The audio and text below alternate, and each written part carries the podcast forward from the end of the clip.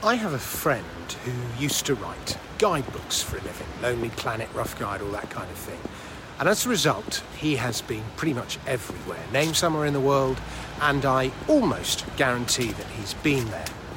And for 25 years or more, he has steadfastly maintained that of all the places he's been to, New Orleans was the best. And life being what it is, I'd never got round to going, though I'd always meant to. And then a few months back, I got invited to speak at a conference there. Whoopee doo. You can imagine how delighted I was to accept.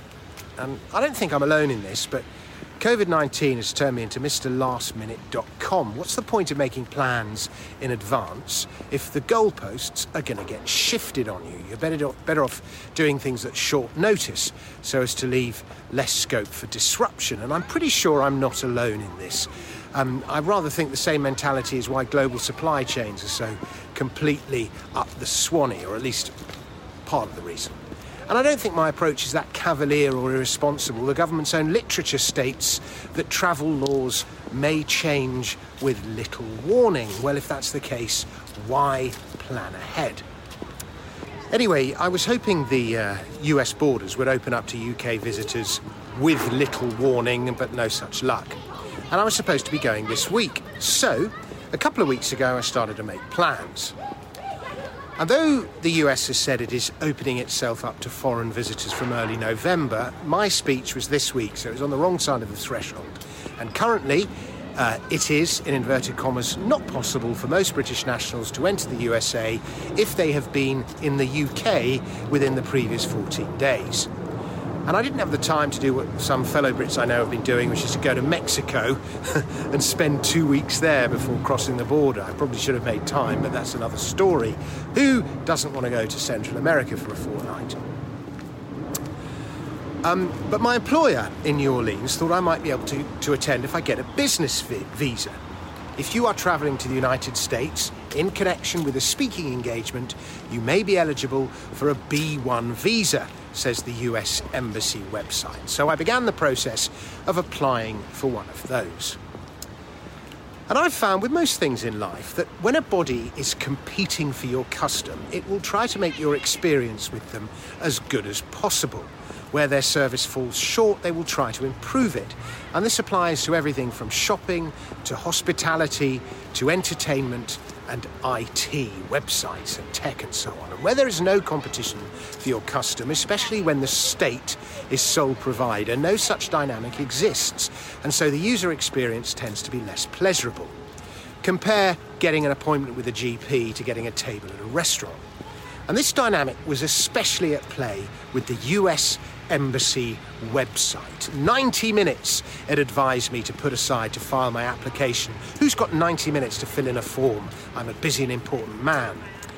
There was all the usual guff, uh, such as whether my intention in visiting the United States was to overthrow the government or commit acts of terrorism. I was tempted to say sole purpose of visit. Um, but my experience, admittedly limited, is these are not the kind of things that subversives declare up front. And there were all sorts of other questions. It wanted to know where I went to university and what I read for a five day business visa. That was 30 years ago. Nevertheless, it wanted to know the date I left. It wanted to know the date I got divorced. How the fuck am I supposed to remember that? It wanted to know all my social media profiles, my LinkedIn page, my Twitter and Facebook handles, my YouTube address. And I found that rather worrying, I must say, a big step in the Orwellian direction of China's social credit scores. Next, guess, I, uh, next step, I guess, is they'll want to know who your followers are as well. And time after time, the website just simply logged me out, and I would have to go through the whole process of typing in my barcode number, and copy and paste wasn't an option there, um, redeclaring that I'm from the United Kingdom, repeatedly having to drop to the bottom of the drop down menu to find the United Kingdom, Kingdom, even though sometimes mysteriously the United Kingdom would disappear and you'd have to find England instead. So much so that I swore that if I ever become president of some new independent nation, I'm going to call it Aardvarkia to save my citizens time on drop down menus. And whole pages I'd completed would have been lost. In fact, often the act of saving the page meant I was logged out of the site and I would have to start over. Finally, After three hours, I got to, to the end. And now to pay the $160 fee and book in an interview. Only then did the website inform me that the next available interview was not until May the 24th, 2022, in seven months' time. Why, oh, why could they not have told me that at the beginning of the form filling process? They tell you it's going to take 90 minutes. Why not tell you that too? It would have saved me a morning's work and their website a load of bandwidth. No wonder we hate the bureaucrats. Stupid questions, no respect for your time, and no competition from outside to force them to improve their practices. Who does one even complain to or just notify to tell them that someone isn't working on their site? Google would fix that in an instant, but the US or any other government, nobody cares. It's enough to make you an anarchist.